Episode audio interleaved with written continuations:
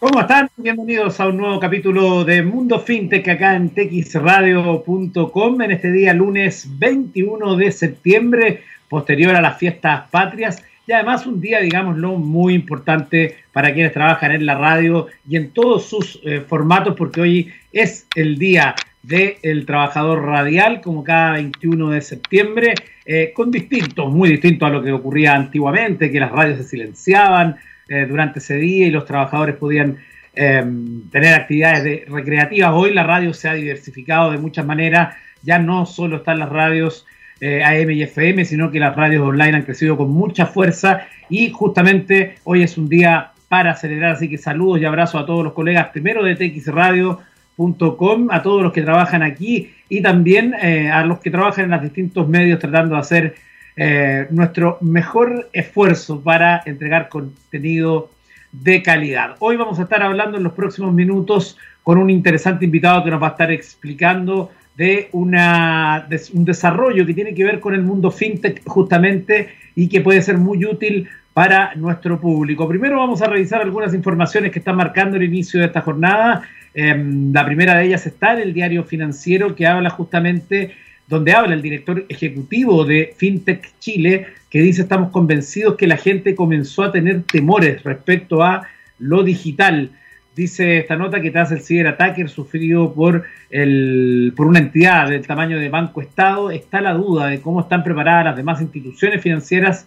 El director ejecutivo de la Asociación de FinTech de Chile comenta que a pesar de no estar regulados, sus asociados siguen las circulares al respecto del supervisor financiero de todas las formas acusa lo que pasó con el Banco Estatal ha generado temor en los usuarios sobre los canales digitales. Él dice que la situación en Banco Estado la hemos venido siguiendo con mucho detenimiento y nos sorprende y preocupa que por la magnitud del caso todavía no hay apuro en el Congreso con las leyes de ciberseguridad y protección de datos. Eso es inaceptable es una realidad que la economía migró a lo digital por la pandemia y con ello la delincuencia también lo hace.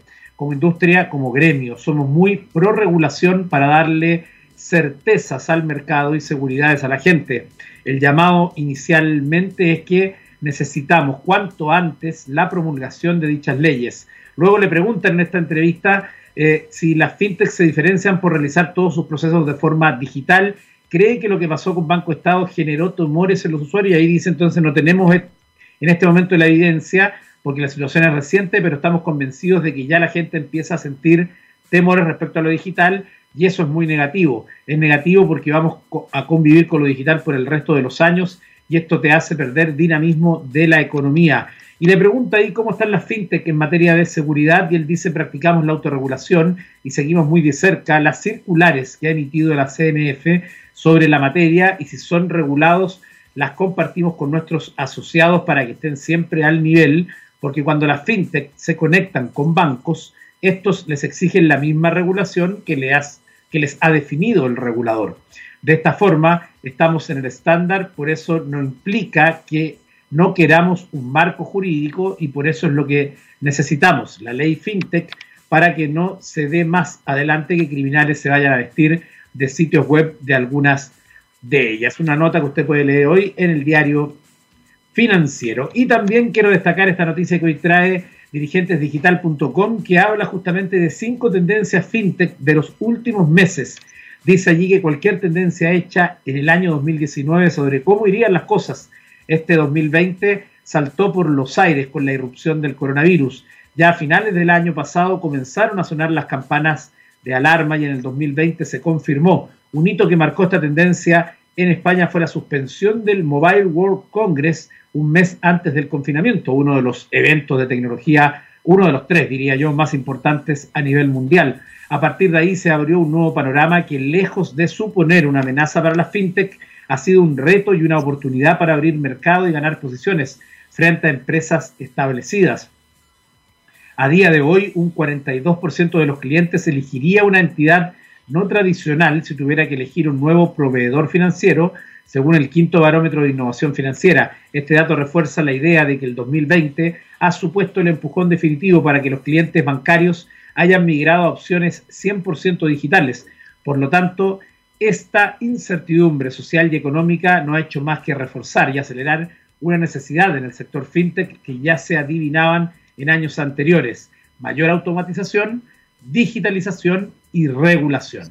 Pero han surgido nuevas tendencias, se pregunta esta nota, en el sector fintech en los últimos cuatro meses del año, aunque haya sido motivado en parte por el COVID, se puede decir que sí, y se puede asegurar que ha sido de manera muy acentuada. Rápidamente, ¿cuáles señala esta nota? Uno, el Cashless Society. En España el pago con tarjeta ha superado por primera vez al pago al contado. Antes de la pandemia, según la consultora Nielsen, eh, ese, da entrega ese dato.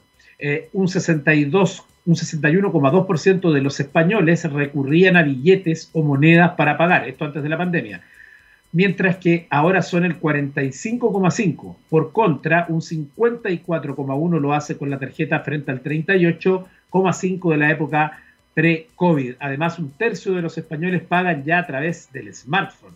El segundo de las tendencias que habla es la consolidación de los préstamos online. El apartado de créditos y préstamos ya crecía en los años anteriores, pero el confinamiento de los últimos cuatro meses ha supuesto la consolidación definitiva de estos productos. Ahora mismo los préstamos y créditos online han pasado de ser recursos de la familia para pequeños e imprevistos a una forma de financiación personal y para empresas.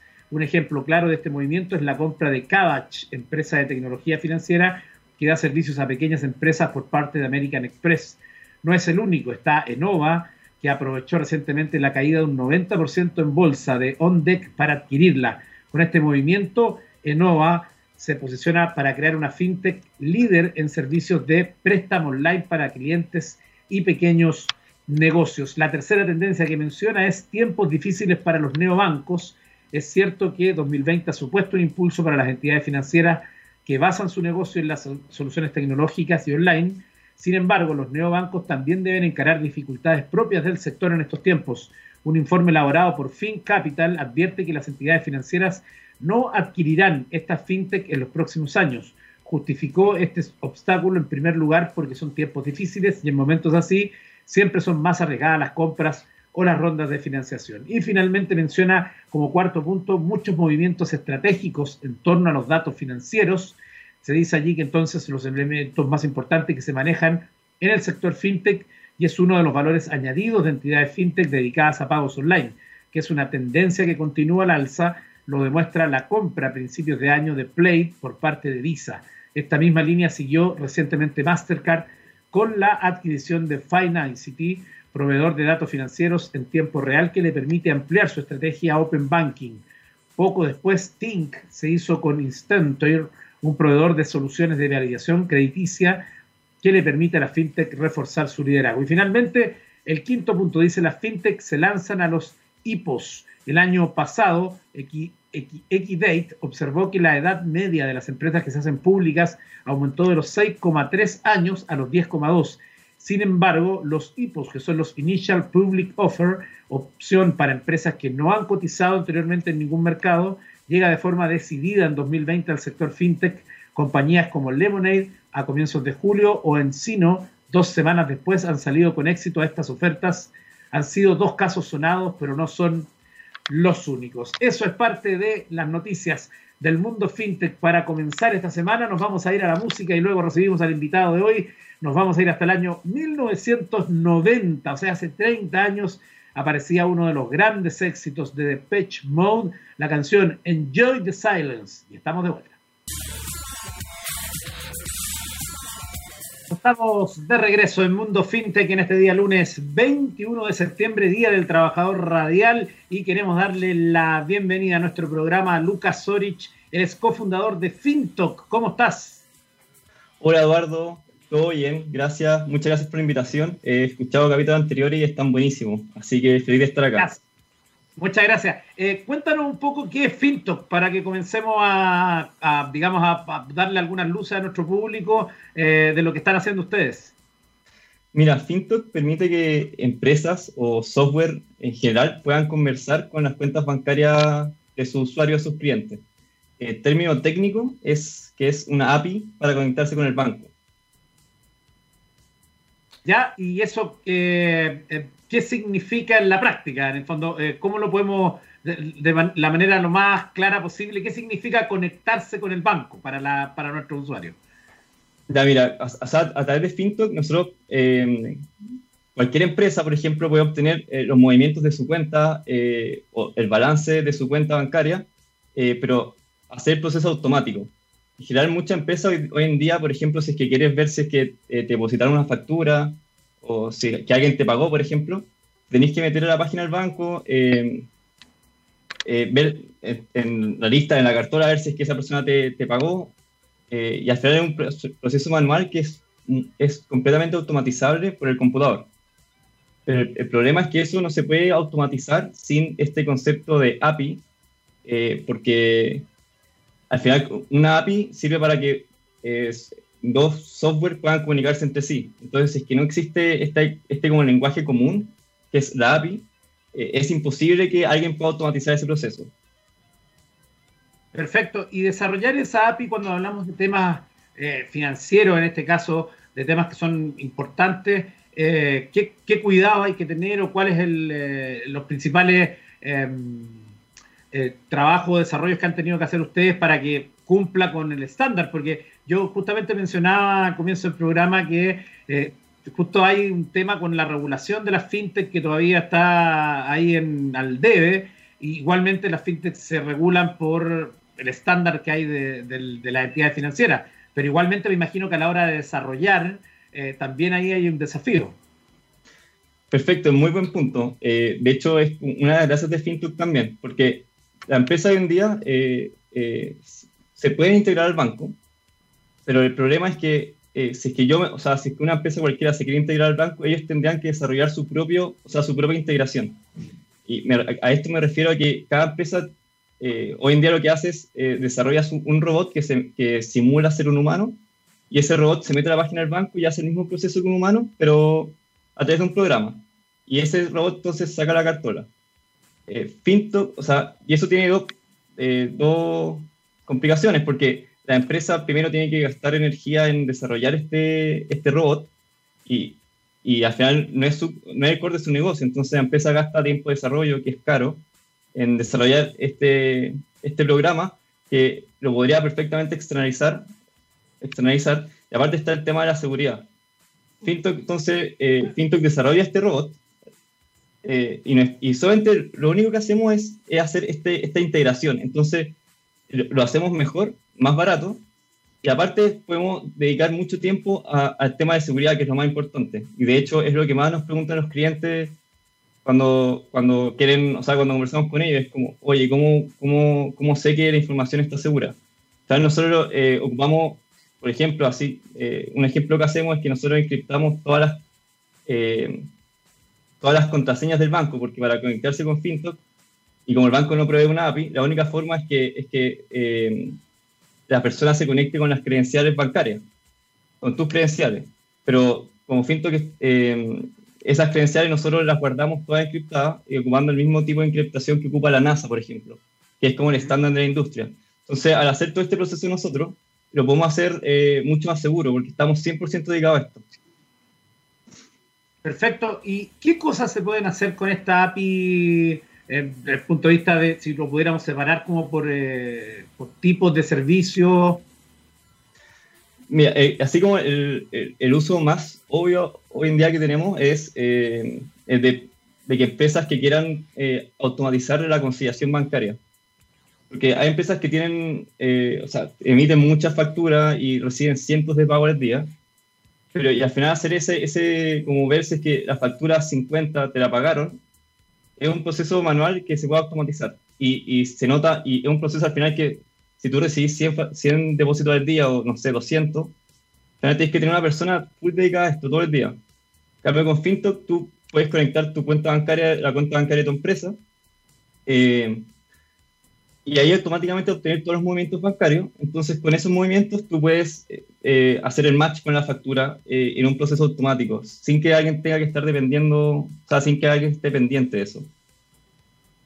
Ese, ese, y es como lo que, o sea, como el producto más obvio que tiene FinTok, pero después en el futuro se pueden hacer muchísimas otras cosas. Por ejemplo, nosotros, eh, después, por ejemplo, eh, para pedir un crédito, tú cuando pides un crédito te piden la, la liquidación de sueldo, te piden una serie de papeles que si, si es que la entidad que te está dando el crédito te dice ya, conecta tu cuenta con Finto, eh, tú puedes conectar tu cuenta y automáticamente obtiene todo tu historial bancario. O sea, tu, saldo, tu tarjeta de crédito, todo, todo tu, historial, y eso te puede servir a esa empresa para, para evaluar el riesgo que tiene. Entonces, imagínate, con Finto puedes pedir un crédito en cinco minutos sin tener que mandar todos los papeles y que al final es puro roce para, para, sus, para sus clientes. Perfecto, perfecto. Yo estaba mirando el sitio web ahora en finto.com, donde ahí entonces aparece lo que mencionabas, por ejemplo, el pago al consumidor, finanzas personales, los créditos que mencionabas también. Y em, también habla ahí del tema de la privacidad, que tú ya lo tocaste, el tema de la encriptación. Eh, y ahí es donde algunas veces hay, em, probablemente porque además no hay un gran conocimiento por parte de los usuarios de los tipos de encriptación o eh, en qué encriptación uno puede confiar eh, de manera segura en el fondo. No sé si ahí hay alguna cuestión técnica que tú puedas traducirlo de una manera más, eh, más, más básica, digamos, para entender por qué es tan importante este proceso. Claro, mira, ahí yo creo, nosotros eh, lo que siempre comunicamos a los clientes que, que como el estándar o como se debería hacer esta cosa es que el estándar de encriptación es el AS256, que es es el mismo que ocupa la NASA y ocupan toda esta empresa gigante, eh, que es el estándar que se debería ocupar. Y aparte de eso, eh, o sea, hay que preocuparse de, de, que si es que en, el caso que, que nunca va a pasar, pero si es que eh, si es que se llegara a afectar algo de la base de datos de FinTok, nunca se va a poder ver ningún dato, o sea, el dato va a estar encriptado, entonces nadie, nadie va a saber qué, qué, era, o sea, cómo eran sus contraseñas, por ejemplo. Entonces, eso es lo primero. Y lo segundo es que eh, la base de datos de FinTok, el sistema que tenemos, es, no está conectado con, al Internet público, por decirlo así, sino que solamente se puede acceder desde. O sea, como que tú no puedes acceder directamente desde el computador a nuestra base de datos, sino que está protegida por eh, uno que se llama cortafuego firewalls, que al final protegen eh, de conexiones externas que podrían ser malignas o maliciosas entonces solamente se puede conectar de, lugares que nosotros permitimos. Perfecto. Eh, ¿Para quién está dirigido y qué requisitos hay que tener para utilizar FinTok? Si pudiéramos definir un público muy específico. perfecto. con respecto al tema anterior, también faltó decir que eh, nosotros también siempre eh, o sea, como política de privacidad, nosotros no, nunca compartimos ningún dato con otra persona externa a FinTok, porque hay muchas empresas que, que, los mismos datos los pueden vender. Nosotros, por política, ponemos que no y está público en nuestro sitio, de hecho, en los términos y condiciones, que nosotros no hacemos eso. Eh, para tu producto actual, con respecto a, a, qué le serviría FinTok, nosotros al final, eh, por ejemplo, a, a, una persona, es una pregunta que siempre me hacen papás, es como, oye, ¿yo puedo ocupar FinTok? Y, pero al final no, la respuesta es como una persona natural o, normal, no, no, no, es el usuario de FinTok, sino que FinTok provee eh, esta como infraestructura que nosotros llamamos para que otras FinTech o otras empresas provean servicios a sus usuarios. Entonces, por ejemplo, eh, o sea, tenemos clientes que, que, que, tienen un ERP para, para, para empresas. Entonces, tienen un ERP y hacen y ofrecen este servicio de conciliación bancaria para, para empresas que, que te comenté al principio. Eh, y entonces nosotros ofrecemos, o sea, le ofrecemos este, somos proveedor de ellos para que sus clientes puedan conectar las cuentas con, con nosotros, pero al final ellos hacen el trabajo, ellos se, enfocan en su core, que es eh, hacer la conciliación y todo, y nosotros solamente damos conexión. Entonces, FinTech siempre se va a ocupar a través de, de, de una FinTech u otra startup. Claro, en el fondo es un B2B, no, es un, no, está pensado en el consumidor, sino que en otra empresa o en una pyme que necesita esta solución para poder conectarse con su, con su cliente. Exacto, y ahí ofrecemos servicios tanto a, personas individuales, o sea, personas naturales, como, o sea, permitimos conexiones con personas naturales o, o personas jurídicas. Entonces, puede servir tanto un RP o, por ejemplo, en el futuro, cuando permitamos hacer transferencia, eh, no sé, se puede hacer eh, una aplicación que transfiera así como Match, pero en vez de tener tu cuenta, o sea, tu plata en Match, puedes hacer una aplicación que, que, se conecte directamente a tu cuenta corriente. Perfecto. Y, pensando ahora en ese público, que ya lo tenemos claro, que es un público que puede ser otra fintech, una pyme, una startup, etcétera, eh, ¿qué requisitos tienen que tener ellos para, para poder eh, utilizar Finto? ¿Con qué tienen que cumplir? Eh, o sea, nosotros, como es igual un tema eh, dedicado o sea, a conectarse con el banco y todo, nosotros igual vemos, o sea, la empresa tiene que ser una empresa constituida ahora, pero aparte de eso, tiene que tener desarrolladores. Porque Finto ofrecemos solo infraestructura, entonces no es que nosotros ofrezcamos un, producto como ya armado para que se llegue y use, sino es un producto que se ofrecemos a los desarrolladores, desarrolladores de esa empresa. Entonces, por ejemplo, nos preguntan harto de, mm, hola, oye, que tengo una pyme eh, y quiero hacer conciliación bancaria. Y nosotros siempre decimos a estas personas que nosotros, o sea, no, le podemos ofrecer servicios si ellos no tienen un desarrollador, porque si quieren integrarse con FinTech, sí o sí hay que desarrollar algo. Entonces nosotros, eh, em, la empresa tiene que tener desarrolladores para crear un producto con FinTech y ahí eh, es un buen fit para, para, nosotros. Entonces cuando nos preguntas si es que, que, ellos quieren hacer conciliación bancaria o conectarse con el banco, con FinTech nosotros derivamos a una, a una empresa, eh, o sea, algún producto que nosotros ya tengamos de cliente. Perfecto. Y aparte de esa condición que parece de toda lógica, ¿hay otras condiciones o requisitos que tengan que cumplir?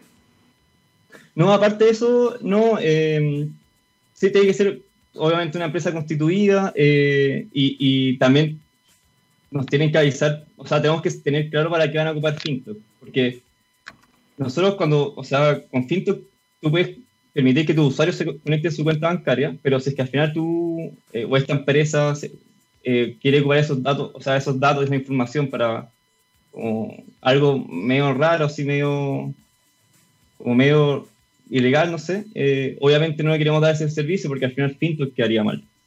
Sí, claro.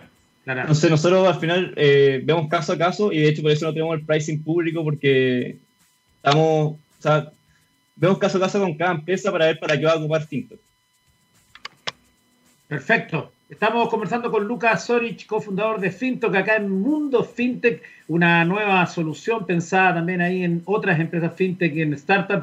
Vamos a ir a la música y de regreso seguimos conversando entonces con eh, respecto a esta muy interesante aplicación. Nos vamos a escuchar Walk Like an Egyptian de The Bangles y estamos de vuelta en TX Live.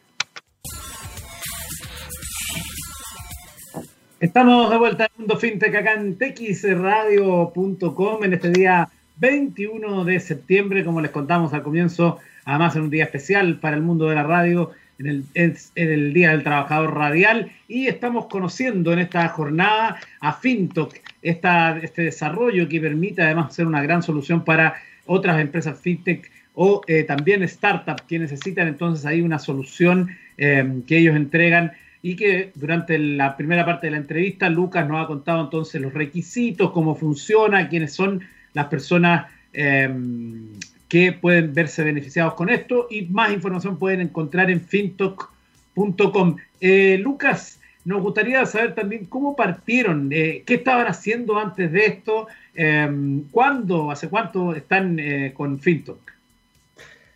Me historia en cuenta que es bien entretenida porque eh, yo con Cristóbal partimos FinTalk eh, sin conocernos. Eh, yo estaba por mi lado, yo estaba, tratando de emprender hace un año antes de FinTalk. Bueno, partimos FinTalk en marzo.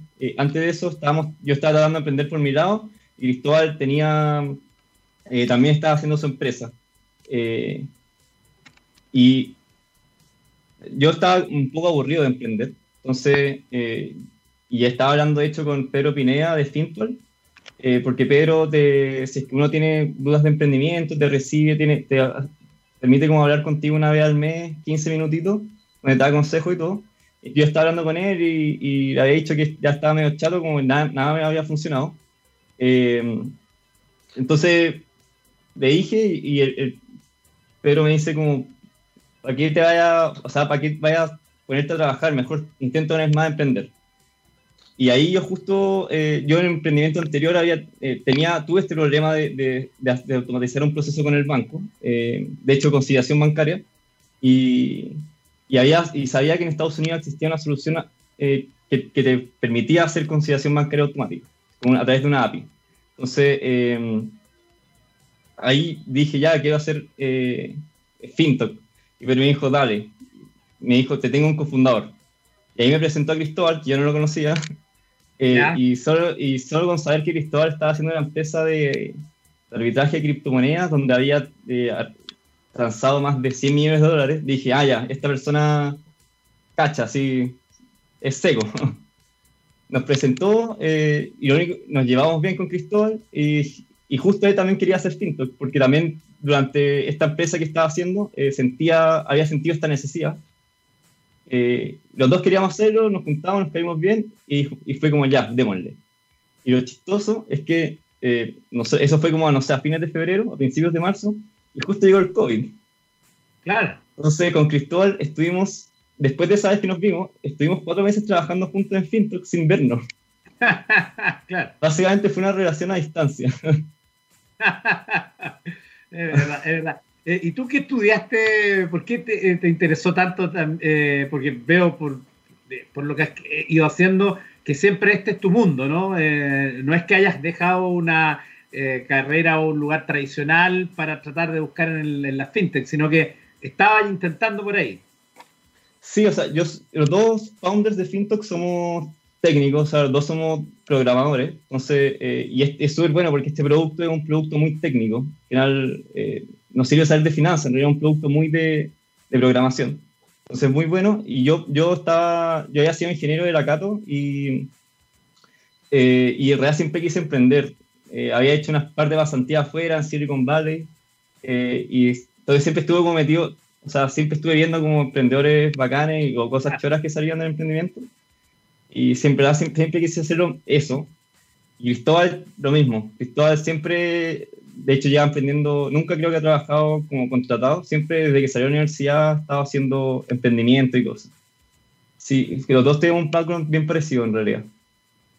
Perfecto. Eh, oye, em, y bueno, hoy ya tienen esta, este, este emprendimiento que ya está consolidado y que entonces es una una solución que se abre eh, paso aquí en el mundo fintech. ¿Y qué, qué viene para, para, adelante? Porque eh, estamos hoy día en un año que eh, sorprendió a todos porque nadie supuestamente pensó que la pandemia iba a durar tanto tiempo y que iba a generar tantos cambios, sobre todo en el mundo tecnológico que ha tenido, la, lo digital ha tenido un, como un acelerador de años, cinco años en uno, una cosa bien impresionante. Eh, eh, ¿cómo va lo que viene para adelante para ustedes?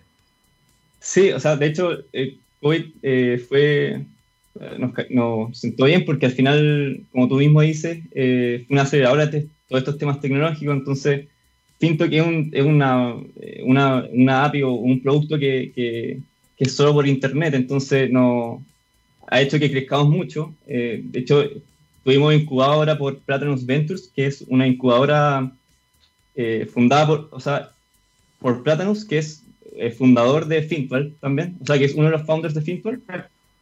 Y con ellos estuvimos todo este tiempo desde que empezamos eh, y hemos crecido muchísimo. Y de hecho, justo ahora, este viernes, va a ser el Demo Day de Platanus Ventures, donde todas las startups de, de, de esta incubadora, que son tres, van a presentar a inversionistas y es abierto, de hecho, eh, dejo la invitación abierta para si hay, algún inversionista escuchando, eh, que, o no necesariamente inversionista, pero alguien que tenga, sea, que tenga ganas de invertir en alguna startup, eh, que asista y que se inscriba, porque va a estar muy bueno. Las startups están buenísimas y, va a estar muy, muy bacán también el Demo Day. ¿Y cómo lo pueden hacer para obtener más información de dónde ingresar, etcétera, etcétera? Mira, ahí está el sitio que es Ventures platan.us. Eh, ahí, ahí sale una sección de model. De hecho, se puede meter a Platanus. Pueden buscar Platanus en Google y les va a salir la página de Platanus. Y ahí va a salir Ventures. Eh, y hay una sección que es Demo Day y ahí hay un link para inscribirse. Perfecto. Perfecto. Lucas Sorich, eh, cofundador de FinTok, te queremos agradecer este contacto con TX Radio y ojalá que sigan creciendo, ¿no? Eh, es tremendo ver lo que están haciendo también las FinTech chilenas ahí empujando esta, este nuevo mundo, ¿no? Eh, en, en temas de tecnología financiera. Buenísimo. Muchas gracias de nuevo por la invitación, Eduardo. Vale, que estés muy bien. Bueno, en los últimos minutos de Mundo FinTech vamos a revisar algunas noticias de la tecnología, algo que seguramente están esperando muchas personas y que tiene que ver con el mundo del software. Eh, se trata de la versión multidispositivo de WhatsApp, que está a la vuelta de la esquina. Nosotros lo contamos hace algunas semanas y esta versión entonces, que ha sido muy esperada y demandada por los usuarios, eh, ya se había confirmado que va a llegar su versión beta y parece que esta funcionalidad ya está en sus fases finales de desarrollo, lo que indica una llegada inminente en una de las opciones de mensajería de la ahora propiedad de Facebook. En este sentido, y según informa Wave Info, que son los que siempre dan los golpes de los desarrollos de WhatsApp, la mayoría de las opciones de la funcionalidad de multidispositivo ya están implementadas, aunque la funcionalidad al completo no esté disponible de momento, tampoco en la versión beta. Entre las opciones disponibles ya estarían listas algunas de las más importantes, como por ejemplo la sincronización de los chats, el silencio de los mismos o lo de los grupos, o la posibilidad de marcar como favorito algún mensaje. Eh, además, en esta información que hoy trae hipertextual, se señala que todo parece indicar que la siguiente parada en el roadmap de la versión multidispositivos de WhatsApp es la que lo de los usuarios que están inscritos en los programas de beta del servicio de mensajería empiecen a probar la funcionalidad al completo. Las últimas capturas de esta funcionalidad muestran los dispositivos vinculados y una sección exclusiva reservada para los usuarios de, de, la propia beta, incluyendo una que permite elegir si un usuario quiere inscribir su cuenta de WhatsApp para acceder a la versión beta multidispositivo. Lo que, los que se inscriben en el programa verán cómo los demás dispositivos vinculados podrán funcionar sin una conexión permanente con el smartphone, que es la parte importante de esta funcionalidad. Además, el servicio avisa que los usuarios que den de alta en esta función a través de la beta verán cómo cualquier sesión anterior se cerrará inmediatamente. El resto de los usuarios tendrán que seguir esperando hasta que la compañía teste y pruebe el servicio para lanzarlo al grueso de sus usuarios de WhatsApp. Noticia que usted puede leer entonces en hipertextual. Y desde hipertextual nos vamos a Beta, otro de los grandes portales de tecnología, porque Twitter está siendo acusado de sesgo racial a la hora de mostrar previsualizaciones y la compañía dice que lo está analizando. Es la última polémica relacionada con la red del pajarito que tiene como protagonista a un algoritmo que la red social utiliza para decidir cómo se recortan las fotos en nuestro timeline. Acusan a dicho algoritmo de elegir mostrar los rostros de las personas con la piel blanca sobre aquellas que tienen la pigmentación más oscura. Durante el pasado fin de semana, muchos usuarios han compartido capturas en las que muestran y denuncian este aparente sesgo. Liz Cayley ha hablado en nombre de la plataforma y ha dado las gracias a todos los usuarios que han alertado sobre este incidente. Y señala entonces que, como vemos, desde Twitter reconocen que existe un problema y afirman que está claro que tienen que realizar más análisis declaran que haciendo pruebas antes de lanzar oficialmente este algoritmo y que no encontraron ninguna evidencia de prejuicios raciales o de género.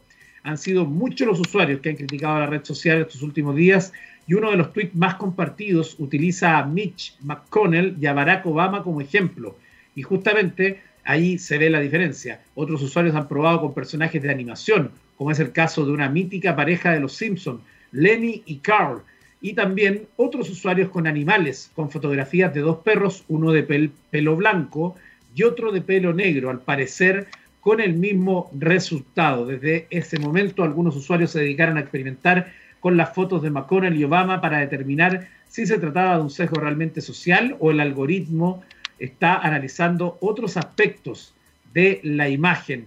De allí entonces justamente es eh, lo que se señala hoy en una interesante nota que trae quien beta respecto a este tema. Y finalmente, antes de despedirme en este inicio de semana de eh, Mundo FinTech, yo siempre traigo estas notas curiosas porque me llaman la atención. Eh, esto lo vimos en la clase, la clase, hablando como profesor, la semana anterior donde hablamos de eh, la lista de la muerte, que es este, esta, este listado que realiza en, en, Inglaterra, donde ellos de alguna forma eh, intentan acertar a las 50 celebridades que van a morir durante el año. La semana pasada nos tocó revisar justamente el día 15 de septiembre la muerte del papá de Bill Gates, que estaba en esta lista y que se había convertido en el décimo tercer acierto. Bueno, durante las fiestas patrias acá en Chile, entonces llegó el décimo catorce y se trata de eh, Ruth John Buck Ginsburg, que era una jueza y jurista estadounidense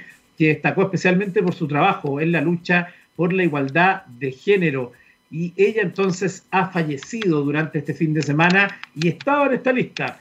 En eh, su primera aparición y eh, a los 87 años entonces se convierte en la décima cuarta eh, acierto de esta lista en uno de sus años que ha tenido el mejor rendimiento hasta el mes de septiembre, todavía queda octubre, noviembre, diciembre, en esta lista de 50 nombres que encabeza el eh, príncipe Philippe Duc de Edimburgo, que aparece por cuarta vez y luego tiene como seguidos a él a Kirk Douglas, Olivia de Havilland, Vera Alain y Daniel Arap Moa, todos fallecidos este año en este, esta, esta lista que da miedo, pero que es una de celebridades y que es muy conocida en Inglaterra. Así que ahí está entonces durante em, este nuevo acierto que ha tenido la lista de la muerte en eh, Inglaterra, algo que entonces eh, ya es conocido y, y, yo aquí siempre se los cuento en eh, PX Radio. Bueno, para despedirme, como siempre, eh, darle las gracias por su sintonía, pero fundamentalmente hoy nuevamente eh, destacar a los trabajadores radiales que en su día, entonces hoy, eh, con lo que ha sido el Día del Trabajador Radial, y nos vamos a despedir con la canción Mrs. Robinson de Lemonheads. Nos vemos el miércoles en un nuevo capítulo de Mundo FinTech acá en pxradio.com.